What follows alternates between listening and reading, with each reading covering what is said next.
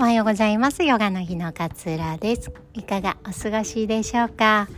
えー、今日はスペースを大切にするというお話をしたいなというふうに思っております。スペースまあ訳すと空間とかっていう風になるんですかね。なんかこれがね最近本当に大切だなっていう風に思っていて結構ねいろんな場面であ空間がないからだスペースがないからだって気づかされることがあったんですよね。例えば、えー、ご飯ご飯を食べ過ぎると胃がすごく重たくなりますよね。で胃が重たくなると一生懸命あの体のエネルギーが胃の中に入っているものを消化しようっていう風な、えー、方向に働いてくれるのでこう集中力が落ちたりとか眠くなったりとかぼーっとしたりとかっていう症状が現れてくるんですよね。あちょっとこう食べ過ぎちゃったななんかお腹いっぱいなんだけれどもちょっと残すのもなーなんていうふうに思って食べちゃって食べ過ぎるともうなんか眠くて午後の仕事身が入らないみたいなことになったりしますよね。つい最近本当にそんな感じで午後の仕事でちょっとやらなければならない今日中にもこうやりたいなってずっと思っていたことがあったのになんか食べ過ぎてしまってねお昼をこうエンジンがずっとかからないみたいな経験をしたんですよね。であのアイルベーダーとかで言うと胃75%までにしておくのがいいよっていう風な教えがあって、まあ、それこそ胃にちゃんと空間を残しておくスペースを残しておくっていう教えなんですよね。いっぱいいっぱいになっちゃうとこう混ざらない攪拌されないからあの消化が鈍くなってしまう。で結局私たちってでも夜が来たら夜ご飯食べるじゃないですか。だから昼に、えー、消化しきれないで残っているのにまたさらにご飯を上から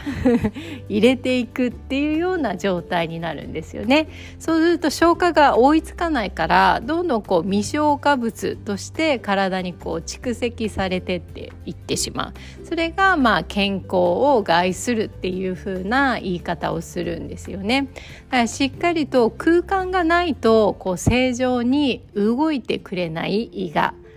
っていうような考え方だったりします。あとはねこう頭が考え事でいっぱいいっぱいみたいな時ってありませんか？いっぱいいっぱいな時って空間がこう全くない状態だから もう他のこととかは考えられなくなってくるんですよねちょっと頭がいっぱいいっぱいだから休憩しようかなとか少しクールダウンの時間を持とうかなみたいな余裕を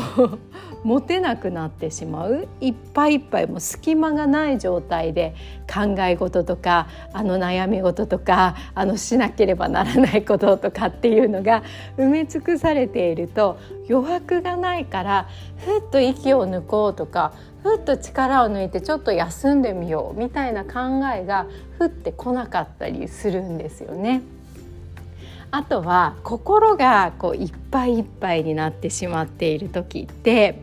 思い込みがすごい激しくなっちゃうなって私自身結構最近感じていて例えばですけれども誰かから何か言われた一言が引っかかっている時心がすごいいっぱいいっぱいだとあ本当はあの人も疲れてたのかなとか本当はそういうことが言いたかったんじゃなかったのかなとか表現が下手だな表現をうまくできなかっただけなのかなとかって思うことができないんですよね。いっぱいいっぱいで余白がないから。そうするとなんかあの思い込みであの人ってああいうことしか言わないよねとかあの人っていつもああいうことを言ってくるよねとかっていうふうに本当はいつもじゃないのにいつもそうだよねみたいな風な思い込みがすごくこう強くなってしまうこれも余白スペースがないことの弊害だななんていうふうに思ってるんですよね。私お片お片付けが大好きなんですけれどもこう本とかもビシーって並べるとまあその時は結構気持ちよかったりするんですけど取り出しにくかったりしますよね。ね、洋服とかをピシーってこう詰めてしまうと1個取り出すと他のものもブワーンって出ちゃってなんか結局直すの面倒くさいみたいにでどんどんそこからぐちゃぐちゃってなってくるみたいなことって経験されたこともねいらっしゃるんじゃないかなって思うんですけれどもぎゅうぎゅうになりすぎちゃって一生懸命ギュッて1個取り出すとバンって周りのところも壊れてしまうみたいなのも実際にね自分の心とか体も同じことが起こるなっていうふうに最近は感じています。なのでもう意識的にいっぱいいっぱいのサインが自分の中でこう気づくことができたのであれば余白を一生懸命開けてあげるっていうことをちょっと意識していくといいのかなっていうふうに思うんです。余白って掘って開くんですよね掘って掘って言い方よくわかんないかもしれないんですけどコーヒーを飲んだ時にはってこう一息つけるとかお風呂に入った時って緩むでここで一息つけるとかその瞬間にポッて余白が生まれてああの人は本当はああいうことが言いたかったんじゃなかったのかもしれないな。私もイライラしてたからなんかそういうふうに受け止めてしまったけれどもよくよく考えると違ったのかもしれないなって。そこでホッとできた余白にちょっと優しい気持ちが入り込んできたりするんですよね。意図的に自分でほっとちょっと息が抜ける、まあ、深呼吸とかもいいしため息で思いっきり息を出してみるっていうのもいいと思います。あとは温かいハーブティーを飲むとかねコーヒーを飲むとかちょっと飴を口に入れてみるとか伸びをしてみるとかっていう風にして自分にほんのちょっとのスペース余白を設けてあげるとうん、その日の一日の気分を変えることができるのかななんていうふうに思っております。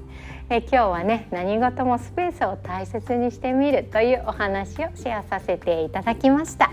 あのいろいろお問い合わせいただいてありがとうございます。マインドフルネスのね指導者養成講座っていうのを今回綾野先生と一緒に開講しようというふうに思っております。え詳細概要欄にね URL 貼っておりますがわからない点はぜひぜひヨガの日の LINE 等にねあのちょっとした些細な質問とかでも全然構わないので気になっっていることがあったらぜひ聞いていただけたら嬉しいです。私はこのマインドフルネスでね結構こう病気の時とかもすごく救われたっていう経験がありますのでぜひそのことをシェアしていきたいなだっていうふうに思っております、えー、今日も聞いてくださってありがとうございます。今日もあなたらしい穏やかな一日をお過ごしください。さようなら。